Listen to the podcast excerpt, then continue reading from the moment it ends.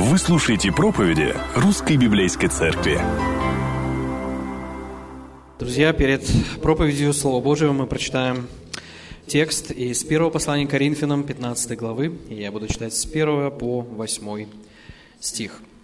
Напоминаю вам, братья, Евангелие, которое я благовествовал вам, которое вы приняли, в котором и утвердились, которым и спасаетесь, если преподанное удерживаете так, как я благовествовал вам, если только не тщетно уверовали. Ибо я первоначально преподал вам, что и сам принял, то есть, что Христос умер за грехи наши по Писанию, и что Он погребен был, и что воскрес в третий день по Писанию, и что явился Кифе, потом двенадцати, потом явился более, нежели пятистам братьей в одно время, из которых большая часть до ныне в живых, а некоторые и почили. Потом явился Иакову, также всем апостолам, а после всех явился и мне, как некоему извергу. Дорогие братья, дорогие сестры, если бы не было воскресения, то смерть на кресте оказалась бы напрасной. Воскресение подтвердило, что смерть искупила наши грехи, и Бог принял эту жертву. И поэтому сегодня мы с вами празднуем Христово воскресение, каждое собрание – мы все находимся в разном настроении, даже наше участие здесь на собрании отличается. Некоторые переговаривают с своими соседями, кто-то переживает о своей жизни, кто-то испытывает Божье присутствие, размышляя о Боге. Кто-то в смятении, кто-то в большом предвкушении, надежде. Мы с вами, даже находясь здесь на собрании, остаемся разными людьми. И все же мы объединены Господом Иисусом, и Он центр притяжения, Он магнит, который притягивает наши сердца. Он единственный источник и смысл.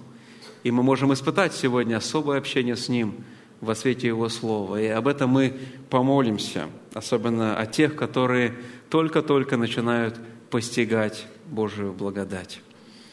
Отец наш Небесный, благодарность Тебе за эту невероятную привилегию – в нашем городе, который является эпицентром славы человеческой.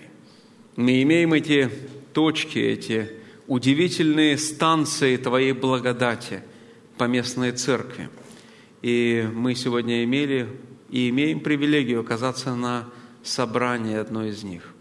Боже, благодарность Тебе за то, что здесь читается Твое Слово, оно проповедуется, оно поется – она звучит в молитвах, беседах. Господи, благодарность Тебе, что центр нашего собрания Ты. Не люди, не кто-то из нас, но Ты сам.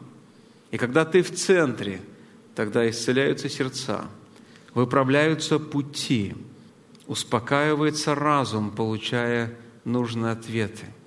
Боже, благодарность себе за то, что Ты начал с нами разговор сегодня. И мы уже слышим – Твои наставления, Твои слова обличения, ободрения, вдохновения. Благодарность Тебе за то, что сегодня мы можем дальше вникать в Твою истину. Благослови каждого из нас. Помоги нам быть внимательными всем нашим внутренним человеком.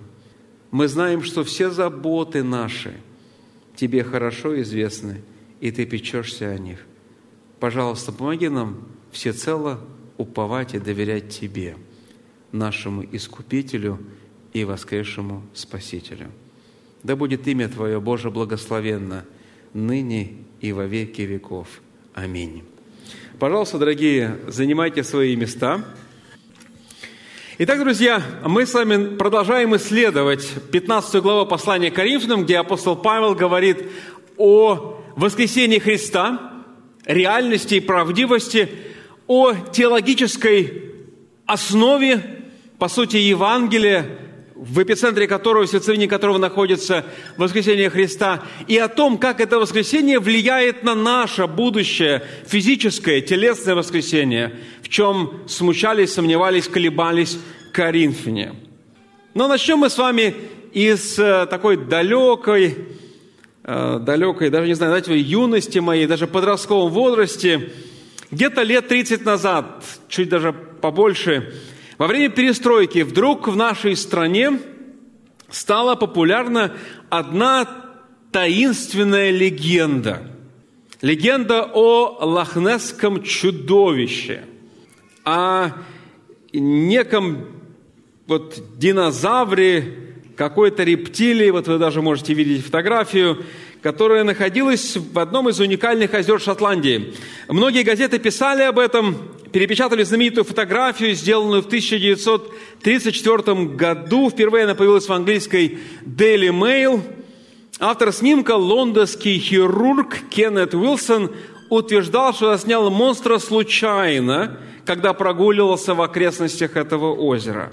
У этого чудовища даже появилось прозвище Несси – и я помню, как мы мальчишками-подростками стали искать своих чудовищ в наших мелких озерах. Фотографировали, прятались, надеясь, что мы кого-то что-то там заснимем. Ну, прошло всего лишь навсего несколько десятилетий, и уже в 1904 году окончательно было установлено, что запечатленная на снимке Несси – это фальшивка – это чистой воды фальшивка, изготовленная Уилсоном со своими тремя сообщниками. Причем двое из них добровольно признались еще в 1975 году, что это была подделка. Но тогда их свидетельство общественность оставила без внимания, потому что была вера в честность доктора Уилсона, и казалось бы, что не было никаких мотивов к обману. Но вот что забавно – Хотя этот снимок оказался подделкой, многие и сейчас уверены, что это чудовище, животное все еще находится там и существует. Они просто хотят верить, что это правда, несмотря на очевидные факты. Не так давно, кстати, это озеро исследовали вдоль и поперек всевозможные аппараты – засняв все, что только можно.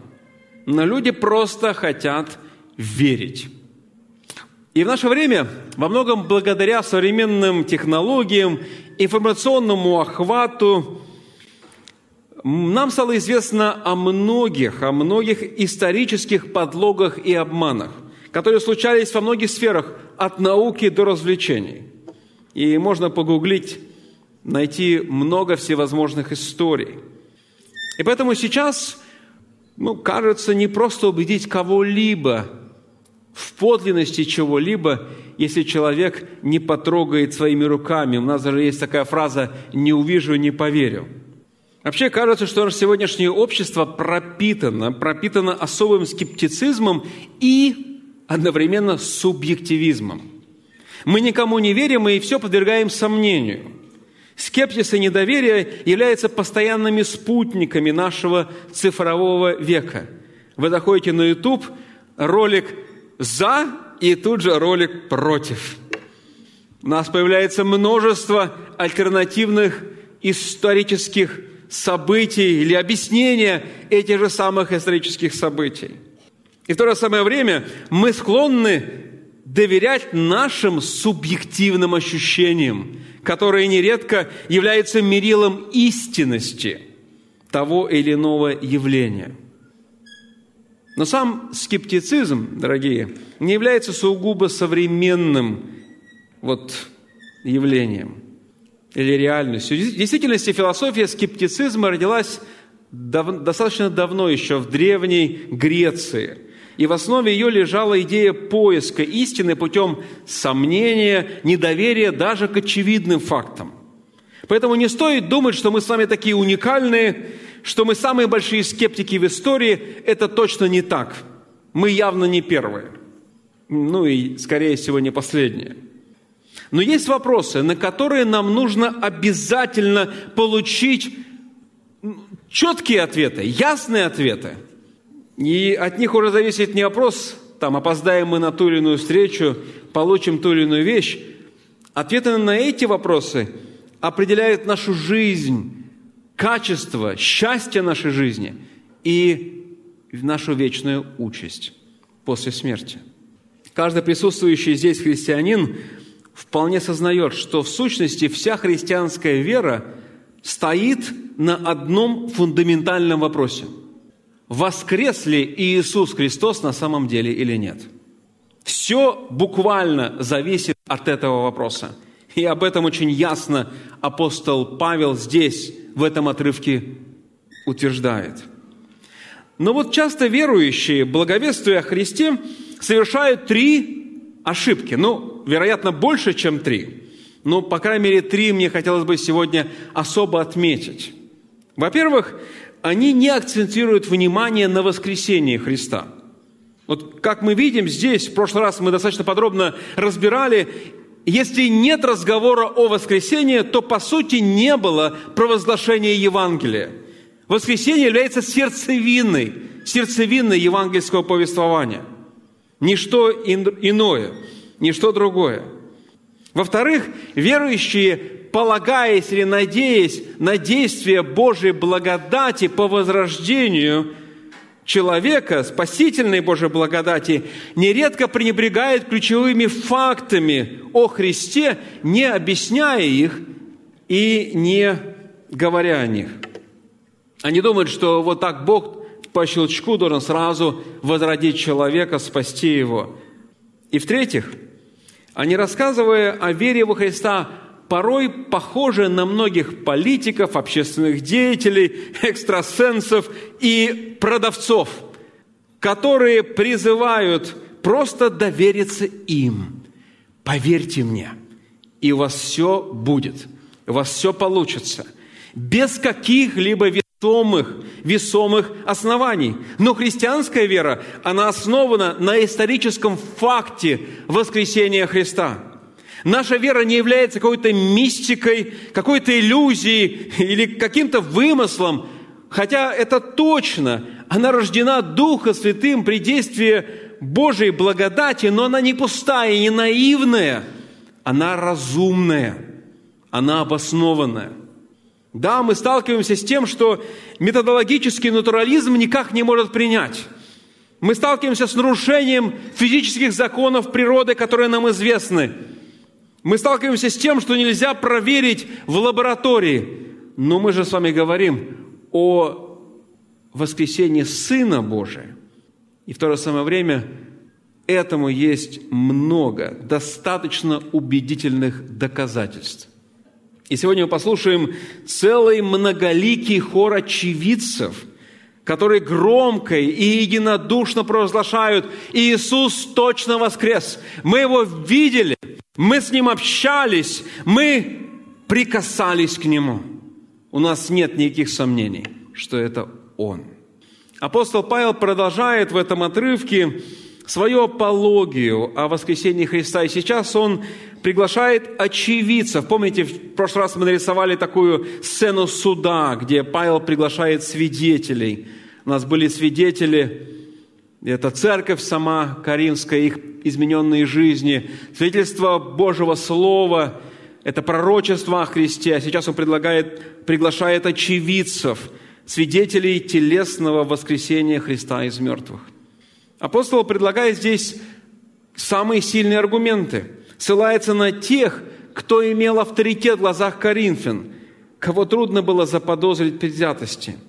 И давайте скажем честно, у некоторых верующих или тех, кто ходит в церковь, могут возникнуть смущения, могут возникнуть сомнения касательно воскресения Христа и своего будущего воскресения физическое воскресение. Многие верующие, не вполне сознавая, заражены неоплатонизмом. Ну, в смысле, тело плохо, душа хорошо. Они заражены неоплатонизмом касательно даже своего будущего в небесах от немалого количества верующих людей. Я слышал о том, что наше будущее в небесах, это как, знаете, не, мы будем где-то там находиться, как такие бестелесные духи, летающие, общающие, как-то, ну, физическое воскресение – это такая некая непонятность какая-то, даже где-то задвинутая, как бы затемненная доктрина, как будто бы про нее не сказано в Писании – это влияет на наше восприятие физического мира, на наше восприятие нашего будущего, на понимание самих себя в настоящем. Это реально очень актуальный и важный вопрос. И Бог нам подарил целую главу, 15 главу, которая подробно это рассматривает. Конечно, кто-то спросит, а можно ли таковых верующих назвать верующими? Ну, чаще всего это связано с, просто с невежеством, с незнанием. И мы будем его постепенно вместе преодолевать. Потому что, возможно, вы находитесь сами в таком состоянии. Или вы, подобно мне, в подростковом возрасте, смущаетесь касательно веры ваших родных, близких, друзей, знакомых. Я помню, как мне, мальчишкой, в таком раннем подростковом возрасте, казалось, что вера моих родных – это какое-то некое самовнушение, которое не имеет никакого фактологического основания. Как же сильно я ошибался.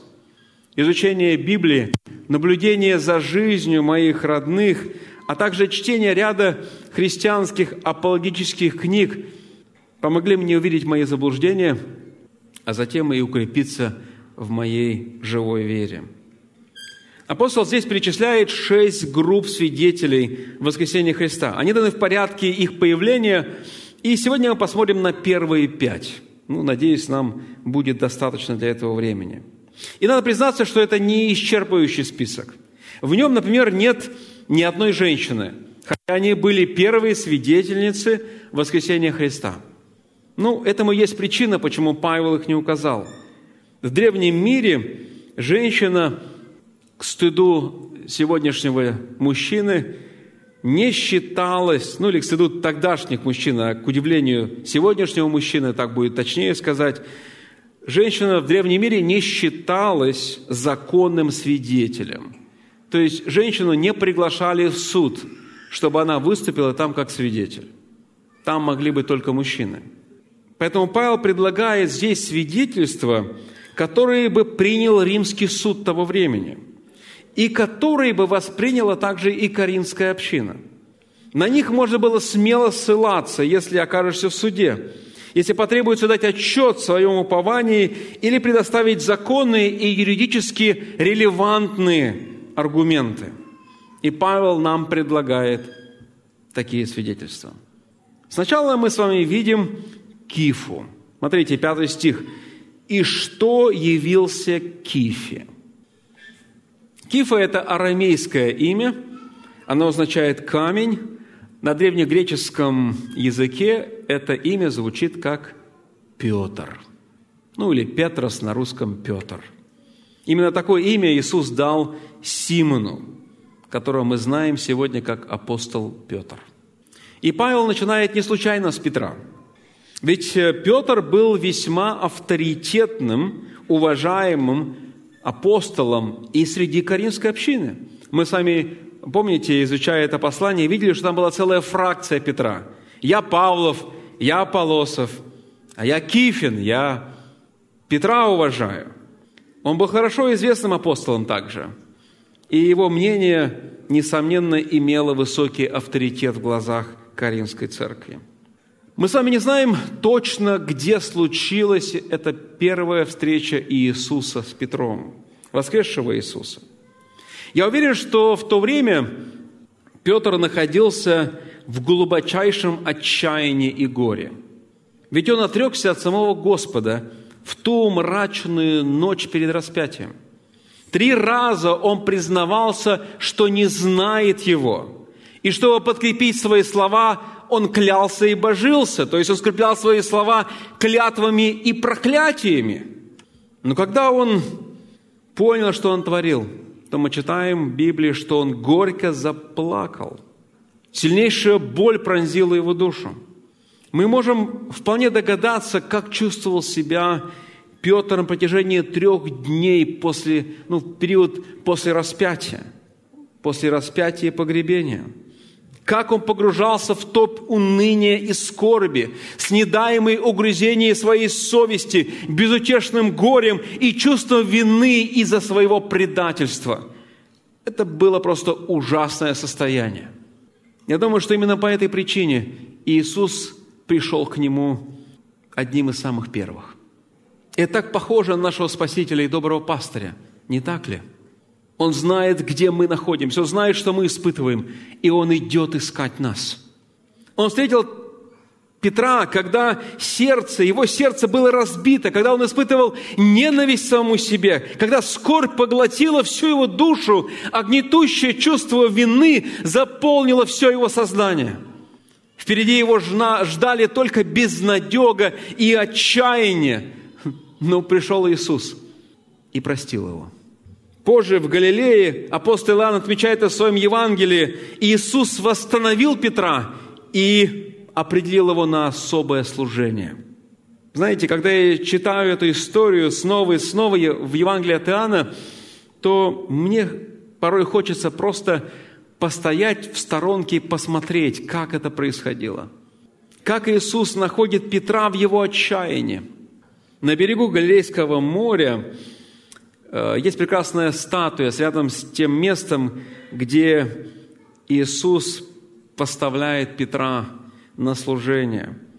Уверен, что Петр снова плакал.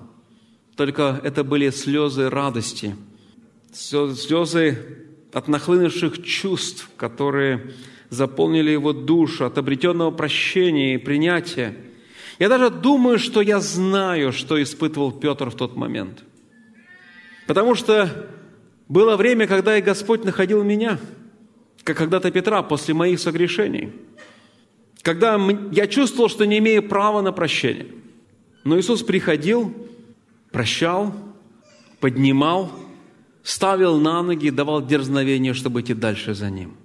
Дорогие, наша честь состоит не в том, чтобы никогда не падать, но чтобы подниматься с новым упованием, обновленным упованием и с большим дерзновением идти за Господом. Ведь так было в жизни Петра. Даже скажу больше.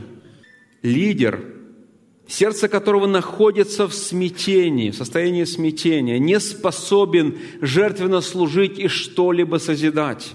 Если бы апостол Петр не встретил воскресшего Иисуса, то он никак бы не обрел мир в своем сердце, спокойствие в своем разуме. Он бы не имел бы свободы служить. Но мы видим смелого, дерзновенного Петра, служителя Евангелия, который проповедует в Иерусалиме и даже дальше о воскресении Господа, немало не смущаясь.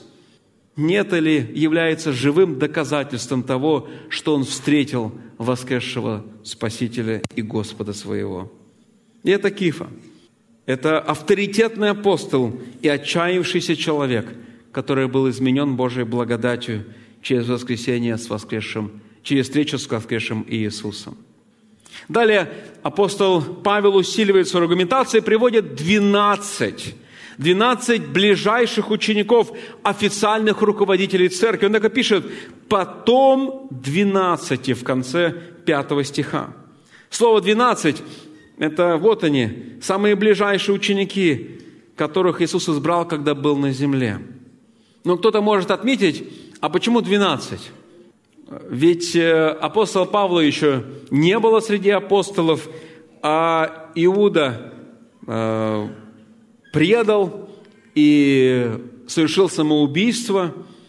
Неужели апостол Павел здесь описался или ошибся? Ну, нет, конечно. В то время, когда писал Павел это послание, предателя уже заменил Матфей, который стал двенадцатым апостолом. это было важно, потому что для э, учеников 12 – это было число, которое символизировало, что они являются руководителями верного остатка. И мы читаем в первой главе Деяний, как это произошло. Но вот что интересно. Апостолы согласились с тем, что заменить Иуду должен был человек, который был бы с ними с момента крещения Господа Иисуса до его вознесения. Фактически, одна из ключевых Задач этого замещения была в том, чтобы новый апостол был свидетелем воскресения Христа.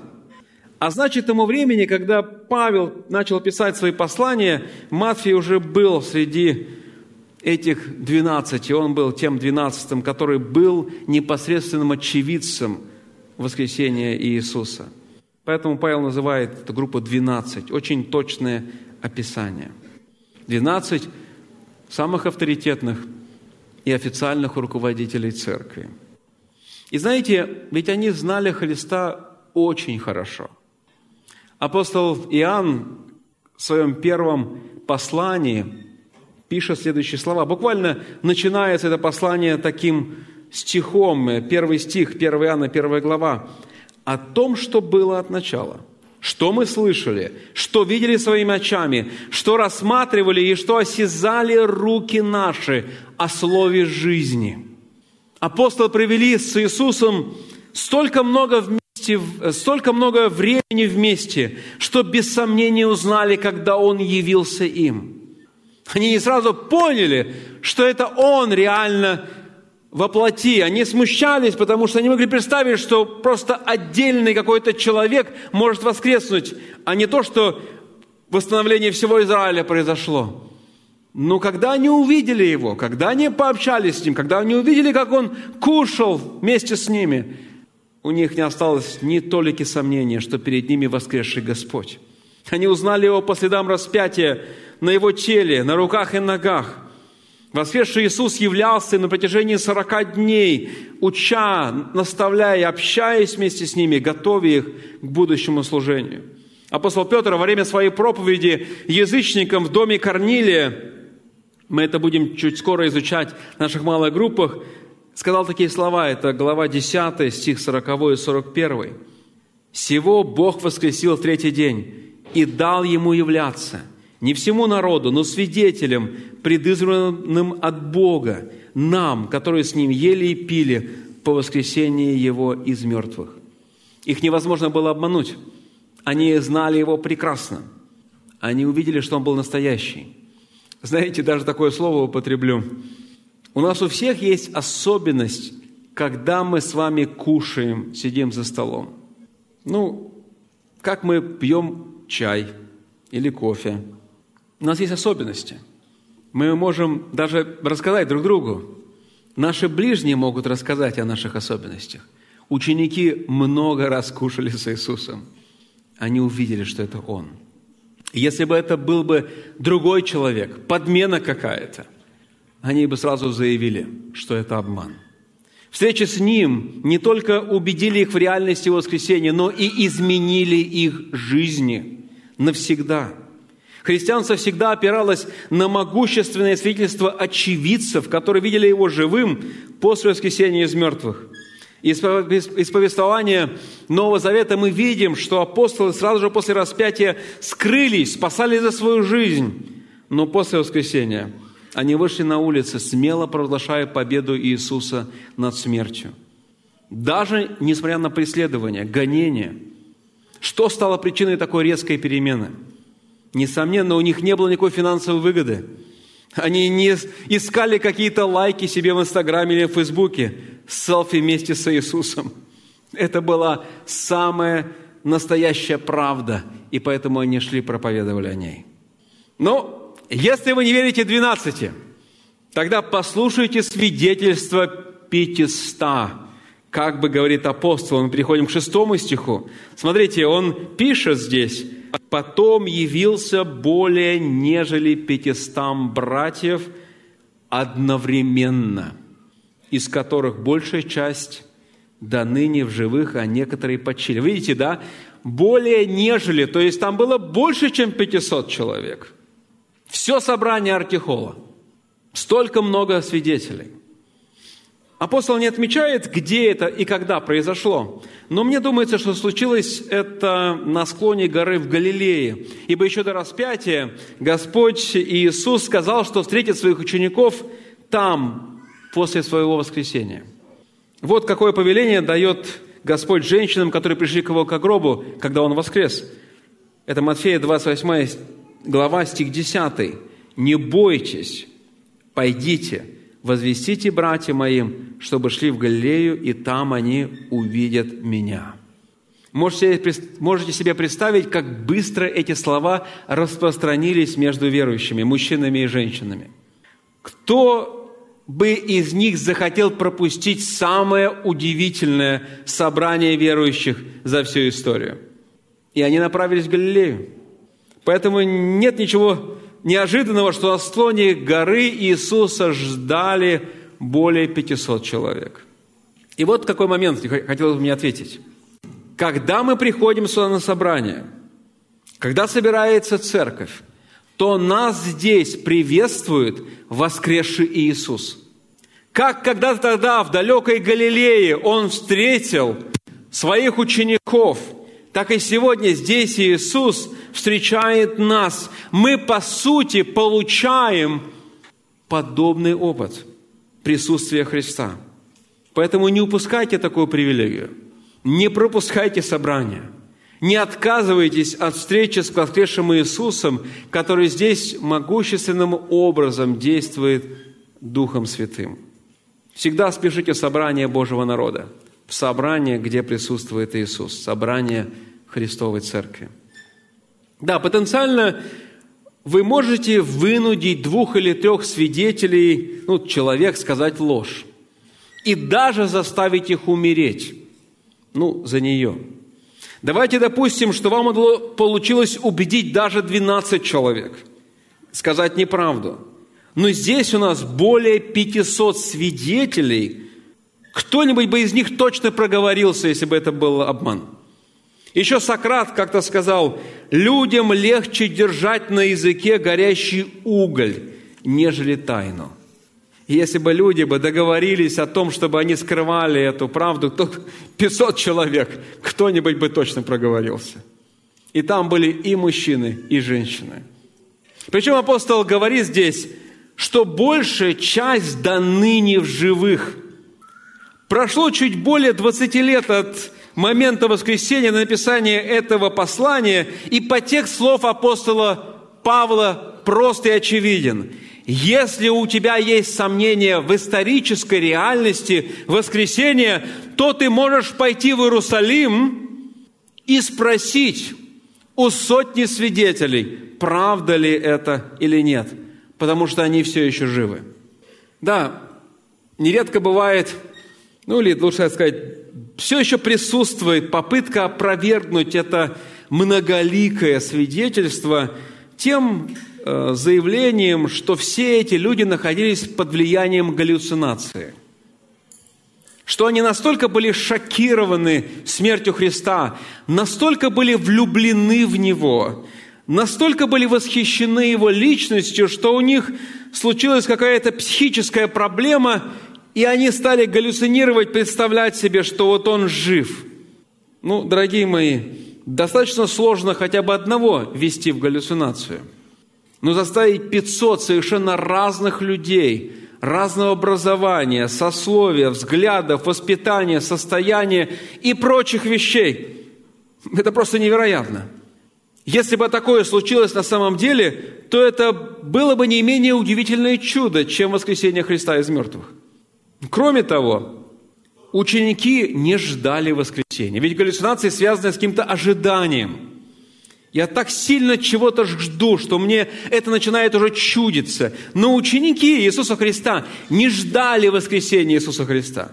У них не было такой концепции, что кто-то один может воскреснуть. Да, они ждали будущего восстановления. Они ждали будущего воскресения всех людей, верного Израиля, но они не ждали, что это случится с одним человеком. Они были скептически настроены к тому, что такое в принципе возможно. Даже когда женщины сказали апостолам, что Иисус воскрес, то что они сделали? Петр с Иоанном рванули посмотреть. Они не поверили. Фома, который отсутствовал на встрече, где Иисус явился апостолом, что сказал? Не увижу, не поверю. Смотрите, какой парень 21 века. Не увижу, не поверю. Но когда он встретился с Иисусом, который снова явился всем апостолам, и он прикоснулся к этим местам, где были раны на теле Иисуса, раны от распятия, то что он сказал? «Господь мой, Бог мой!» И преклонился перед ним, признав его Господа воскресшего. Но даже если бы эти люди, эти 500 человек плюс, довели себя до такого состояния – но не зная, что они кушали, что они пили, что они делали. Давайте допустим, вот они довели себя до такого состояния, какого-то безумного, психически нездорового состояния, так, что им стало чудиться, вот он Иисус. Но когда мы читаем, что Господь Иисус вознесся на небо, то все прекратилось. Но если бы они так себя довели, то галлюцинация не исчезла бы. Они были уже психически нездоровы, и она бы стала хронической. Они просто были бы больные люди, которым все что-то чудится. Но мы читаем, что больше не было от них свидетельства. Более того, они пошли проповедовать Христа, воскресшего в этом мир, и опирались на что? Они опирались на Божье Слово, а не на свои эмоции. Более того, они пошли проповедовать в реальный мир, не убежали в какую-то иллюзию, спрятавшись где-то далеко в своей некоторой придуманной картине, в своем мирке, в какой-то утопии. Джон Стот, известный служитель, британский служитель прошлого, справедливо подмечает, что ученики отличались не легковерием, а напротив осторожностью, скептицизмом и медлительностью сердца, чтобы верить. Галлюцинациями они подвержены не были. Странные видения не смогли бы их удовлетворить. Вера их была основана на твердых фактах опыта, подающегося проверке. Более того, галлюцинации ничего здорового не производили. Они ни разу не смогли преобразить мир. Такие люди нуждаются в лечении, а не в том, чтобы стать проповедниками спасительного Евангелия, совершить какие-то великие подвиги самопожертвования. Да, среди верующих циркулируют достаточно лживые, но, кажется, интереснейшие свидетельства, исторические свидетельства других очевидцев воскресения, которые не упоминаются здесь в Новом Завете. Дорогие мои, не постите это, не ссылайтесь на это, потому что это поздние домыслы, написанные разными людьми, которые не имеют никакого исторического обоснования и правдивости, да и они нам и не нужны.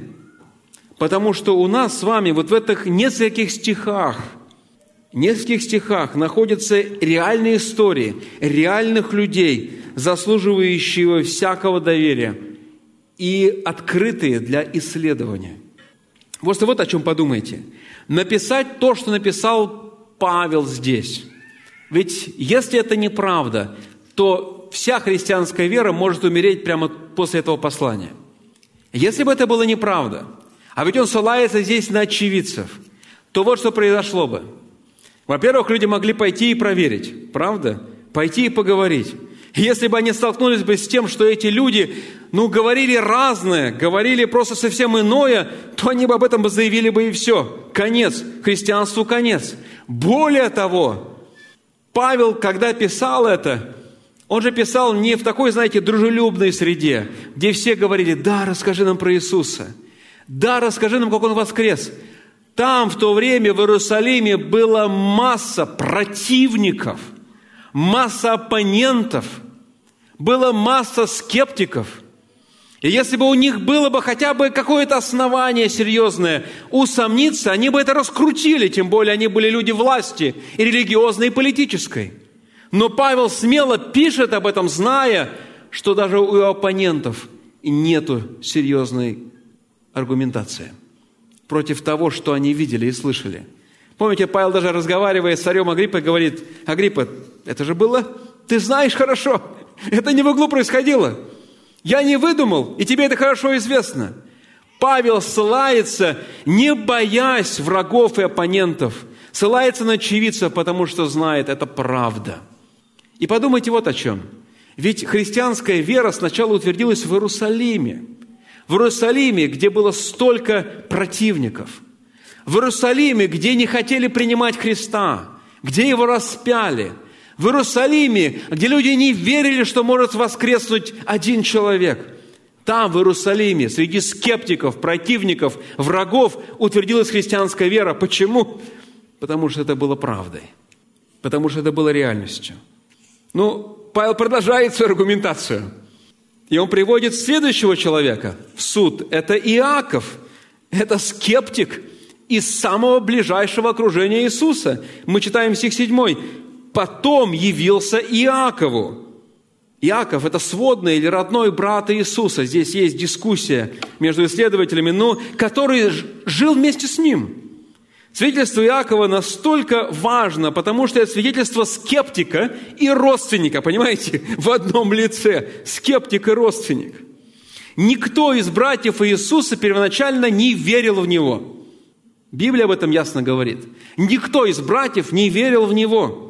Они выросли с Ним. Они знали, ну, знали Его хорошо. Да, Он был добрый человек, но они отвергли Его учение и все Его мессианские притязания. Возможно, они считали слова Иисуса наглым притворством, который только разрушает и позорит их семью. Позорит репутацию, да, разрушает репутацию и позорит их семью. По-человечески им было крайне трудно, сложно поверить, что этот простой плотник, их брат, с кем они росли вместе, играли, морали одежду, не знаю, рыбачили, ели, спали, он оказался Мессией Израиля. Давайте скажем так, нашим родным труднее всего нас воспринимать с особым уважением – но это правда. Они знают нас как облупленного, как говорят в нашем народе. Они знают нас очень хорошо. Я помню, э, в одной семье я присутствовал, и я потом спросил, могу ли я когда-нибудь привести такую историю. Они сказали, это не важно, как бы, никто даже не догадается, кто, но это и неплохо. Э, и сама по себе хорошая история. Я помню в одной семье у своего товарища, они только поженились, и вот э, мы беседуем за столом с ними, кушаем вместе, и я спрашиваю, спрашиваю его супруги, и как тебе твоя э, новая семейная жизнь? И она говорит, знаешь, до того, как я вышла замуж за вот этого друга твоего, мне он казался чуть ли не небожителем, Бог с. А теперь я знаю, что он просто человек, грешный человек, несовершенный человек. Это реальность такая – Иаков вырос вместе с Иисусом. Он видел его. Он видел, как он рос. Но затем случилось нечто серьезное, что изменило восприятие Иакова и его родных по отношению к Иисусу. Иаков увидел своего брата воскресшим. После этого он, который прежде был враждебно, недружелюбно настроен к Иисусу, стал его рабом в жизни и мучеником смерти. После воскресения Иисуса мы видим Иакова с другими учениками, проповедующим о воскресении о Господе Иисуса, проповедующим учение Христа. В своем послании, мы, в его послании мы можем легко увидеть, как изменилось отношение Иакова к Иисусу, его брату. Он начинает это послание такими словами. Первая глава, первый стих послания Иакова. «Рабом Бога и Господа Иисуса Христа. Вот кем стал Иаков. Объяснить эту перемену лишь, возможно лишь словами апостола Павла, который пишет, что Христос явился Иакову. Так что Иаков был твердо убежден, что Иисус воскрес из мертвых. Иаков также был столпом церкви наряду с апостолом Петром и апостолом Иоанном. Как об этом пишет апостол Павел в послании Галатам, 2 глава, стих 9. И он был видным руководителем Иерусалимской церкви – что давало ему высокий авторитет среди первых христиан и что, несомненно, усиливало аргументацию Павла Каринской общине. Послушайте, авторитетного, прежде скептика и ближайшего родственника Иисуса. И, наконец, мы видим в конце 7 стиха фразу «затем всем апостолам». Это последнее явление Иисуса, когда Он был еще на земле, случилось для всех апостолов, именно в это время он дает им финальное наставление, поручает им идти по всему миру и проповедовать Евангелие. И этот случай записан в книге «Деяния апостолов», первая глава, когда наш Господь Иисус вывел своих учеников, своих верных апостолов на Илионскую гору, и там, глядя на Иерусалим, Он дает им финальные наставления и поручения. Во время Его речи ученики увидели, как Его тело поднимается вверх, в небо, и они наблюдали за этим до того, как облака скрыли его из виду. И вот что мы читаем в первой главе Деяния апостолов, то, что мы с вами не так давно изучали в наших малых группах. Стих 10. «И когда они смотрели на небо, во время восхождения его вдруг предстали им два мужа в белой одежды и сказали, «Мужи галилейские, что вы стоите и смотрите на небо? Сей Иисус, вознесшийся от вас на небо, придет таким же образом, как вы видели его восходящим на небо. И мы знаем, что с этого момента ученики пошли проповедовать воскресение Христа по всему миру, о чем повествует книга Деяний апостолов, что мы и изучаем сейчас. И история ранней церкви полна свидетельств очевидцев воскресения. Христианские апологеты прошлого оставили для нас сотни свидетельств очевидцев, сотни свидетельств мучеников за веру в Иисуса, за воскресение Его. Многие из них подверглись жесточайшим гонениям. У многих из них неожиданно возникал вопрос отречься от Христа и жить, либо остаться верным и умереть. Так предлагали нередко им гонители, ставя такие вопросы перед ними. И это говорит об убежденности, об искренности их веры. Невозможно иметь такой массовый самообман. Большинство христиан могли положить конец своим страданиям, просто отказавшись от веры. Кстати, об этом очень ясно пишет Плиний, младший, например, в письме к императору Трояну, которое датируется началом второго века. Но вместо этого они выбирали, предпочитали терпеть страдания, боль и продолжать провозглашать воскресение Христа, несмотря на угрозу смерти. Почему так? Да потому что они знали, это правда. Это самая настоящая правда, это исторический факт. Если бы это была просто ложь, то они не цеплялись бы за нее, терпя преследование, тюремные заключения, пытки и даже смерть. Среди наиболее выдающихся свидетелей были сами апостолы. Они отдали все за эту проповедь воскресения, в том числе и своей жизни. Мы знаем, что единственный, кто, не, кто умер своей смертью, был апостол Иоанн, и то он умер в заключении, в ссылке на острове Патмос. Почему так? Они знали, что это правда, которая несет искупление и спасение людям. Вряд ли люди будут отдавать свою жизнь за обман и ложь. И вот сейчас, дорогие мои, мы с вами похожи или можем быть подобны репортерам, которые хотят выяснить какой-то факт. И что они делают? Они опрашивают разных очевидцев, чтобы собрать цельную картину. И вот мы сегодня с вами опрашиваем очевидцев воскресения Христа, которые записаны в Писании, в Библии.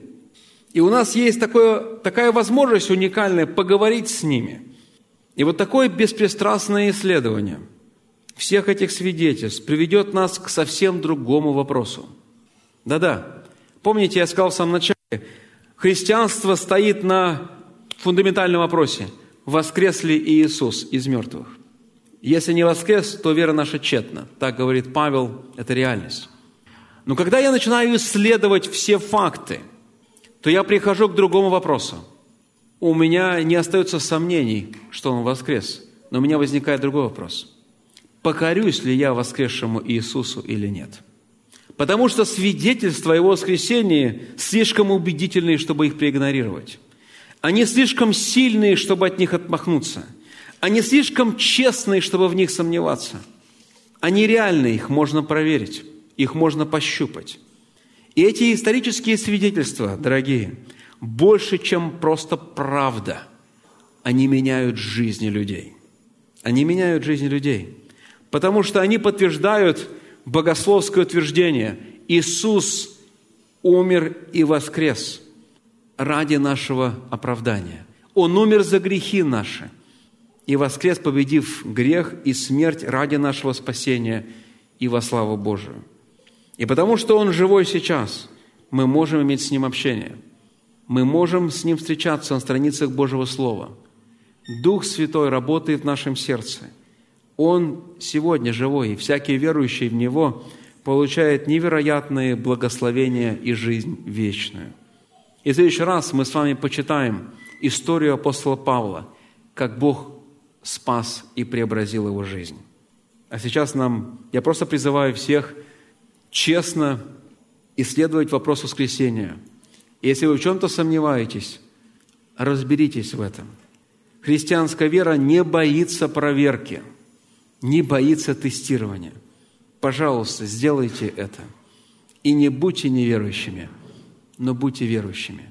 И если вы верующий, Если ты подлинно веришь в воскресение, то ты будешь таким же дерзновенным и смелым проповедником, готовым отдать все ради проповеди Христа воскресшего, потому что ты знаешь, эта жизнь земная не конец, это только начало. Давайте помолимся. Отец наш Небесный, благодарность Тебе за то, что Ты живой Бог, не плод нашего сознания, выдумка человеческих каких-то учителей, учителей или идеологов.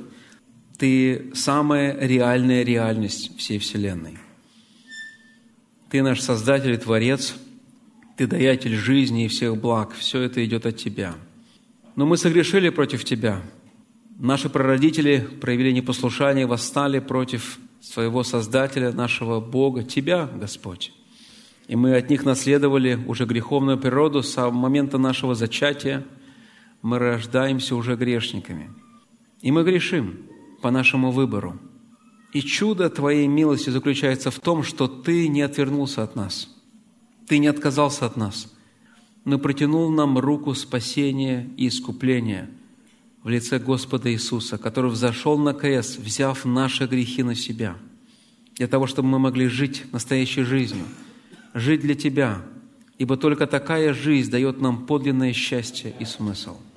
Господи, благодарность Тебе за то, что мы не занимаемся каким-то самовнушением, аутотренингом, какой-то психологической манипуляцией, но мы проповедуем реальность воскресения Иисуса из мертвых мы это можем потрогать, посмотреть. И проблема не в том, что нету фактов. Проблема в том, что мы не хотим верить. Я молюсь Тебе сейчас за тех, которые колеблются, сомневаются, отвергают. Господи, благослови их, помоги им видеть. Я также молюсь Тебе за тех верующих, которые в чем-то еще не разобрались. Помоги им серьезно изучить вопрос воскресения и Христа, и своего, и своего будущего – я молюсь Тебе за тех верующих, которые думают, что все понимают.